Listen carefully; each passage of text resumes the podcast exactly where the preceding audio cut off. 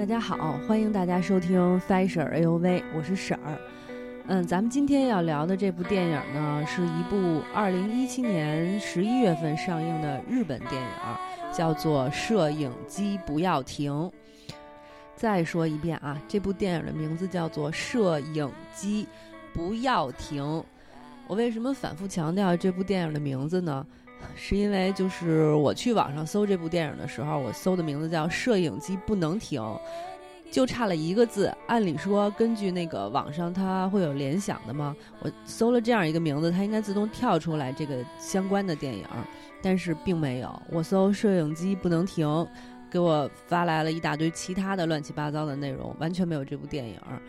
从这个角度来讲的话，可见看过这部电影的人真的不是很多。虽然我在豆瓣上翻了翻啊，评价的人还还可以吧，不不少，也挺热烈的。但是，扑到就是所有的观众这个角度来看的话，我觉得大大多数人应该还没有听过这部电影，所以我得反复的把它的这个名字强调一遍，免得大家就是听完了节目想去看的话搜不到。你们一定要注意啊，它叫摄影机，不是摄像机。摄影机不要停，很重要。咱们往后嗯详细介绍这部电影之前呢，嗯，先做一个简单的总结。一共有两点。第一点，首先呢，我特别特别特别特别特别推荐这部电影，因为它绝对是一部能够带给你惊喜的电影。嗯，你看到后半部分的时候呢，首先它很欢乐，笑点很多；其次它怎么说呢，是多多少少会有那么一种热血的感觉，会让你看起来很兴奋。最重要的就是它整个故事的会有会有一个反转嘛，它后半部分跟前半部分差别特别特别大，所以呢，你在看到后半部分的时候，有那种对比的效果，会有意外的一种惊喜。嗯，怎么说？总之，你的观影体验会非常非常的好，所以我极力推荐这部电影。这部电影在网上呢，大家给它打了八点多分，八点四分。我觉得这分跟我想象差不多，八点四分、八点五分吧，差不多就是这个样子。其次呢，也就是第二点，嗯，首先我刚才不是说我非常推荐这部电影吗？但是，比如说像我上网搜名字啊等等这些事儿呢，让我认识到，其实这部电影呢。看过的人应该不是很多，真的不是很多，因为它确实很小众。可是呢，这部电影的其中一个看点就是，电影分为两段，第一段和第二段内容差别非常大。嗯，如果我要是按照原先的那种方法把这个故事从头到尾讲一遍呢，我觉得就是没看过这部电影的朋友一定会失去后边儿，就是你。完全不知道的情况下去看这部电影的那种惊喜，我真的不想 剥夺大家的这种惊喜，所以我呢不打算讲后半段。可是我又说，我特别希望你们去看。但是这部电影最好看的地方呢，又是后半段，我又不能讲。你你知道，我现在心里特别特别的矛盾，你知道吗？我就有一种无从下手的感觉。所以我呢，就是在想怎么介绍这部电影的时候呢，就想了一大堆的方法。我就想，哦，要不然我干脆就把这个内容从头到尾给你把这个电影的内容从头到尾给你们讲一遍。因为如果讲的话，其实它也是会非常精彩的，它它非常有意思。但是。我觉得这样特别的不厚道，我又想不讲了，我要用其他的方式，从其他的点来诱惑你们去看这部电影。所以呢，我的第二点想强调的就是，大家可以放心的听，嗯，没有剧透，就是没有重点剧透啊，只有一部分前边那些无关紧要的剧透，嗯，可以放心听到节目的最后。更重要的是，我费尽心机，然后设计这个这一期的节目。我希望大家听完了之后呢，真的会去看这部电影。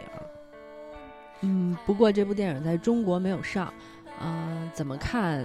有两个途径啊，一个就是等到它那个 DVD 发行，看国内能不能买到，或者是国外能不能买到。还有一个途径就不说了啊，大家去网上搜资源。我反正就是用的这第二种途径，还还挺好搜的，大概也就用了五五六分钟就找到了资源，还挺容易的，嗯，不不算费心。那咱们现在开始介绍这部电影哈，嗯，首先呢，我先给大家列几个就是资讯吧，算是这部电影背后的一些资讯。我觉得就这些内容就可以证明这部电影是不是真的很好看。首先呢，这部电影的拍摄成本只有相当于人民币十八万多左右的这么这么点点钱，十八万人民币拍摄一部电影，这真的是非常非常便宜了。嗯，反正咱们国内有钱人要是拍一套婚纱照都不止这个钱，所以你们就知道它是一部投入非常低的小成本电影。嗯。但是呢，这这部电影就是上映之后呢，它的票房陆陆续续的达到了两亿，两亿也是人民币的票房，这反差其实真的挺大的，对吧？咱们知道好多好多电影光投资就投资好几亿，但是真的要谈到票房，如果他们又不刷票的话，等等等等，那可能就很惨淡，就是差不多快反过来了那种水平，所以。其实从这个票房来看的话，就能证明这部电影，它是一部口碑特别特别爆炸的这么一个好电影。而且你在看这部电影的过程中，你就会发现，就所有的演员啊，嗯，一个都不认识，是是日本演员，我们不认识。但是就是大家好歹也会看日剧吧，对吧？也也有很多就是啊，比如说日韩迷很了解日本的明星。但是大家都纷纷表示，这几这几大位我们都没有见过，不认识。他的那个演员给人感觉啊，反正挺路人的，你很难想象他们是专业演员。尤其是我刚才说这个电影分成两段嘛，你光看第一段的时候，他们的那个演技呀，包括导演拍的那个。镜头啊，虽然它是一镜到底啊，就是很难拍，但是你那样看起来的话，你依然会觉得就是是一个摄影，呃，是一个就是电影发烧友自己拿了一个稍微高端一点的那么一个 DV 在那儿跟着拍，感觉反正有 有点儿，就是感觉不像电影似的那么专业的那种感觉。所以你看，就是投资又少，演员又完全没有咖位，都是路人级的演员。嗯，你光听就能明白，这是一部小成本的小众电影。据说导演就是刚拍完这部电影的时候，他的目标观影人数大概是五千人左右，他就觉得我这电影如果上映了，可能最多也就是个 五千人来看。但是没想到上映三个月之后，啊，观影人数就突破了百万。其实我觉得这些数据挺能说明问题的。我我觉得就是说到这儿，我不知道你们有没有那种好奇心，就是到底是一部多一般的那个电影，就是啊，到底是一部就是看起来多一般，但后来又有多么精彩的这么一部电影，能够做到这样的一个数字？咱们中国就是一六年不是也拍了一个小成本的电影，就是说是横店那边的一个电影爱好者拍的，叫《中邪》，好像是说投入了只有五万元的人民币。然后，呃，参演的都是那个群众曾经的群众演员，但是这个口碑特别好。这部《中邪》的电影，恐怖片也是，呃，据说还获奖了，等等等等。反正感觉上，就光听这个，感觉上会比较相近。但是《中邪》我没看啊，因为《中邪》就是大家口碑实在太好了，而且说实在是太恐怖了。我我本身不不敢不敢看恐怖片儿，尤其是那种神啊鬼啊的那种恐怖片儿，我完全不敢看。我特别爱想，就是看的时候完全不觉得害怕。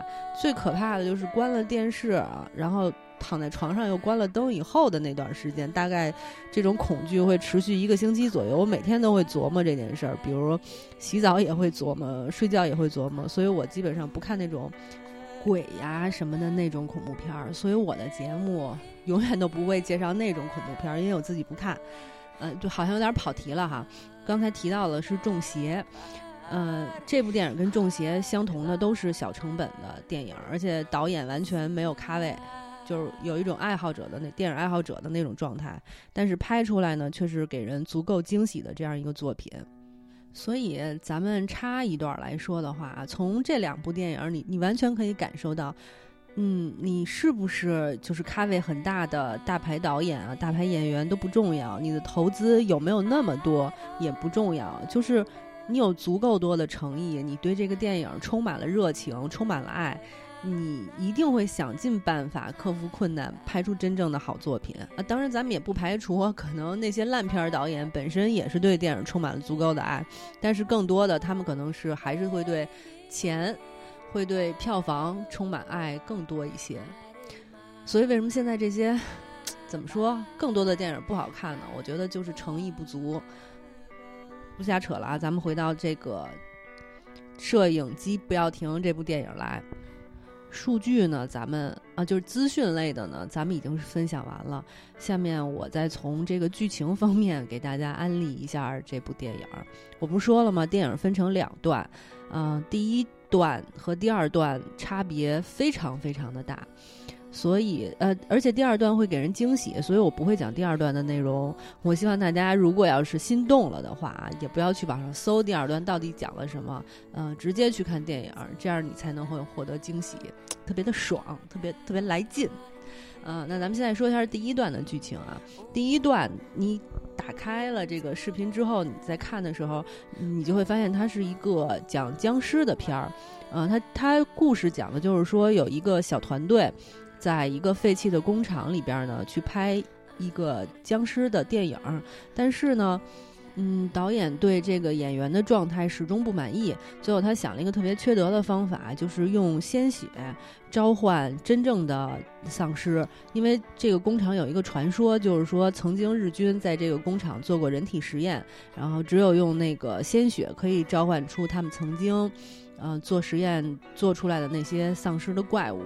嗯，导演呢就用了这样的方法，把这个所谓的丧尸怪物召唤出来。然后导演非常的疯狂，他把这些怪物召唤出来呢，也没有停止拍摄，就亲眼看着这些怪物啊一口一口的啊一个一个的把他的演员们都给吃掉，呃，都给咬死、咬伤，然后让这些演员自己变成怪物，差不多就是这样一个过程。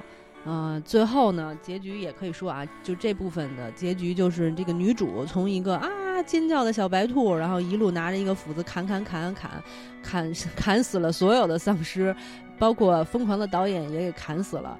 导呃，这个小白兔自己呢走到那个血迹的那么一个五芒星的中间去，故事就算完成了，毫无惊喜啊。真的是，这个故事光听内容就觉得没有什么吸引力。我刚看的时候呢，也是非常的费解，因为这部电影是我们家老秦推荐给我看的。他当时给我推荐的时候，也也是这么说的：说前半段你一定要忍住啊，坚持住，你会觉得非常无聊，但是你忍过去之后再看后半段，你就会特别的开心，特别喜欢。我就是怀着这种心情忍过了这前半段。呃，这前半段怎么说呢？它唯一的一个卖点呢，是一个三十来分钟的长镜头，呃，真的是长镜头啊，摇摇晃晃，嗯，怎么说？甚至有一种乱七八糟的感觉。从另一种角度讲啊，如果它真的是一个恐怖片的话呢？嗯，这个长镜头也不是完全没有存在的意义，因为这个长长镜头它这样一直拍下去，它会显得很粗糙嘛，那种恐怖的感觉就来了。因为有的时候你你真的会觉得就是，嗯，那种粗糙的恐怖片儿比那种精致的恐怖片儿更恐怖。比如说《中邪》，比如曾经的《女巫布莱尔》，都是模仿那种手持 DV，然后就是晃晃悠悠那种，类似于计时的那种方法去拍的这种电影。但是啊，咱们回到这部电影来讲的话。这个长镜头放在这儿，嗯，你再配合这个电影，比如说极其差的这个妆效，它妆效真的差到惊人啊！你看到那个男演员，男演员演丧尸，那个脸整个涂成青黑色，身上泼的那个衣服上就是那种做的血浆那种染红的状态，嗯，你就想到两个字啊，廉价，再想到两个字吧，粗糙，就是这种感觉。你配合他整个的妆效啊，跟他的这个故事情节，你再想到长镜头，你就会特别费解。说，嗯，对，这两年大家是特别的推崇长镜头啊，有必要没必要都要拍一下这个长镜头。可能长镜头对于就是好的电影来讲的话，它是一个导演的表达方式。但是完全没必要的情况下，你直接用长镜头去拍你的电影的话，你会有一种会让人觉得你是在毫无。意义的炫技，让人很迷茫。这部电影这个长镜头就给人这样的感觉。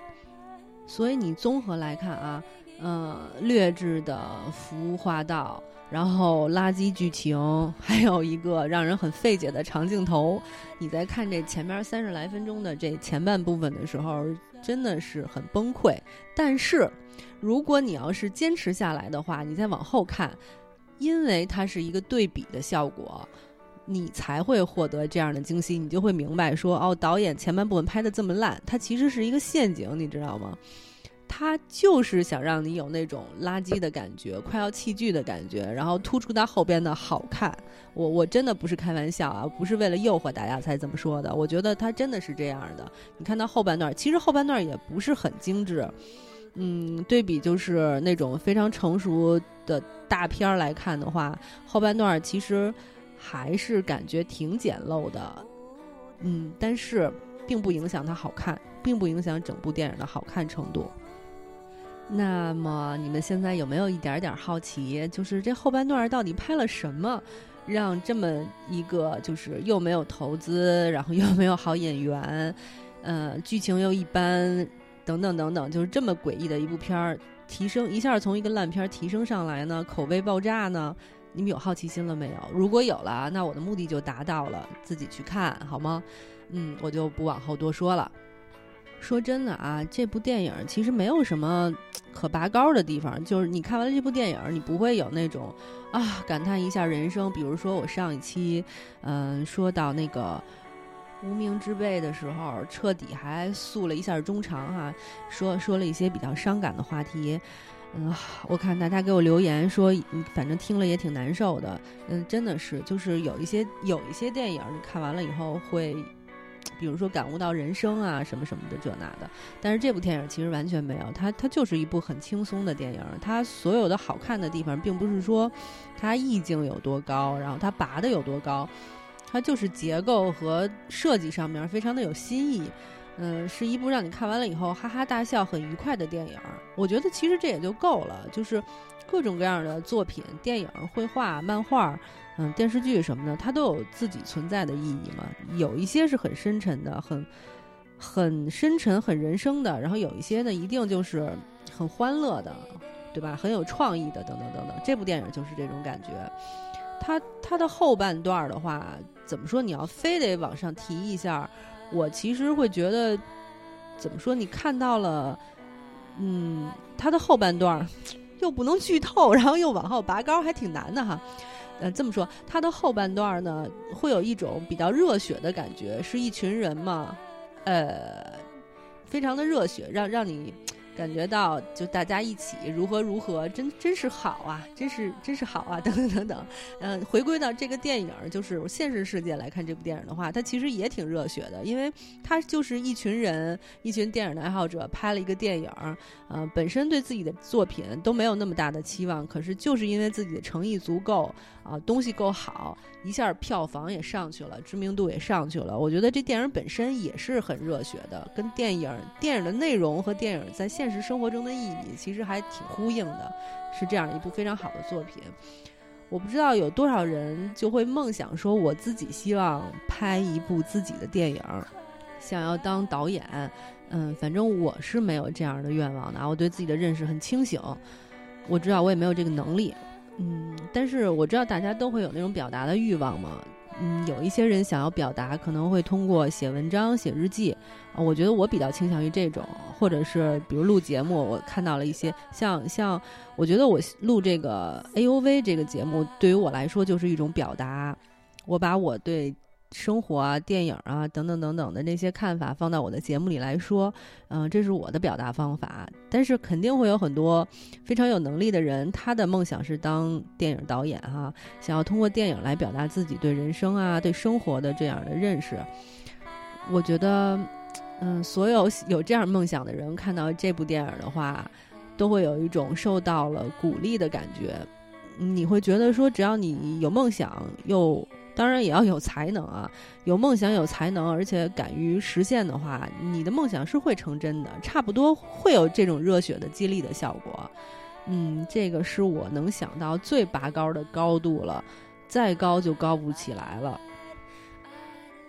电影差不多就说成这个样子了吧？哦，我已经非常非常的尽力了，我不知道能不能达到自己预期的效果。但是咱咱咱们刚才拔高的时候，不是正好说到了梦想这个话题吗？呃，随便扯两句闲篇儿吧。因为因为我上一期节目其实给大家做预告，说说我等到我读完了那个梅兰芳先生的《舞台生活四十年》之后呢，打算给大家说，呃，说那个《霸王别姬》，所以我现在。一有时间呢，就看《舞台生活四十年》这本书。基本上每天晚上睡前，我也不刷那个公号那些乱七八糟的八卦文章啊，都不再看了，就抓紧时间再看这本书。嗯，怎么说呢？这本书。我觉得其实写的不是很好。首先，它文笔也不是很诱人，而且它的整个一个结构来讲的话，也不是说像小说，因为它毕竟是一个回忆录式的那种那种书嘛，它也不像小说一样会有一个特别完整的、精心设计的结构，所以你其实看的过程中会有一种。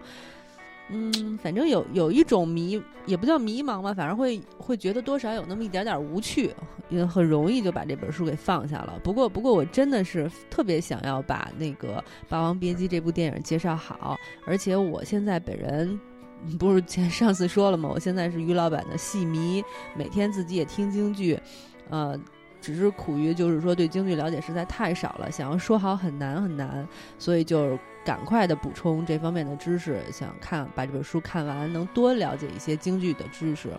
因为就是我作为一个新的京剧的听众来讲的话，我也特别希望能够，呃，通过自己的努力安利大家跟我一块儿听戏。就是他他也是那种感觉，其实他和这部电影，怎么说我会想到这个话题，就是他跟这个电影就超级像。嗯，你没看这部电影，就是你没看，你看了一定会觉得它好。呃，京剧也是那种你没听，你听了一定会觉得它好的那种感觉。嗯，咱们就不不不往后说了啊，这些这些感慨留到我将来录那期节目的时候再说。嗯，说说看书这件事儿，嗯，反正就是这本书本身不是很有吸引力，它真的让，而且它里边就是还有很复杂的那种。人啊，结构啊，辈分什么，谁和谁，谁是谁徒弟，谁是谁爸，而且那些京剧演员一旦有了艺名，姓儿也也有改的，然后名字也是各种牌啊，什么乱七八糟的，就超晕超懵。看，看两行再往上推两行，看两行往上推两行，重新再看一遍那种感觉，觉得还挺痛苦的。但是呢，呃，它好看的地方是它里边会写好多，比如原先过去啊老一辈儿那个京剧。比如说，呃，那些演员们是怎么学起来的？里边会有好多过去的八卦什么的，比如说师傅怎么打徒弟啊、虐待徒弟啊之类的，嗯，这些这些，或者是在戏班里。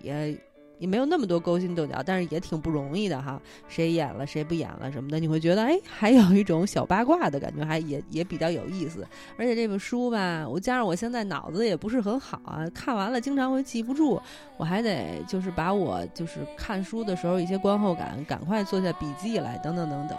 嗯，反正就挺认真的在做这件事儿，呃，可见我是多么的，我现在是多么的喜欢京剧哈。换个角度想，我现在是多么的喜欢于老板哈。您一说到跟这个京剧有关的事情，就态度都不一样了，这非常的认真。但是这个认真其实是一件非常有趣的事情。嗯，你通过自己的努力，认认真真的，就是做了一个至少自己还是很满意的作呃作品，就是一个东西出来的话，还挺有成就感的。这真是真的，你自己也会觉得非常的幸福。我这么想着啊。就是这部摄影机不要停的电，这个电影导演他在拍这部电影，然后自己回看这部电影，而且还获得这么大成功之后，他也一定是那种就是经历了极大的努力啊，克服困难，人家克服的困难肯定更多哈，嗯，获得的这这种这种满足感，这种幸福感，我觉得他应该是目前为止回想自己的这个成就，会觉得非常非常幸福的。我觉得怎么说呀，就是分享一下自己的一个感受吧。就是我不知道听我节目的朋友，就是有没有自己特别喜欢干或者特别想干的事情。如果真的有的话，就克服困难，努力的去做那件事儿。他任何事情都可以，只要你特别想干、特别喜欢那件事儿，那种幸福感和满足感啊，就非常非常的多，非常非常的大。比你吃什么好吃的呀，然后挣了好多钱呢啊！当然，你的梦想如果是挣好多钱，也包括在内。比你吃了好吃的呀，睡一觉啊，荒废了什么的那种感觉要强很多很多。大家不妨真的去尝试一下。嗯，行吧，我觉得关于这部电影，我说的我能说的已经说完了。那么今天这个节目就到这儿呗，咱们下周再见。嗯，谢谢大家的收听，拜拜。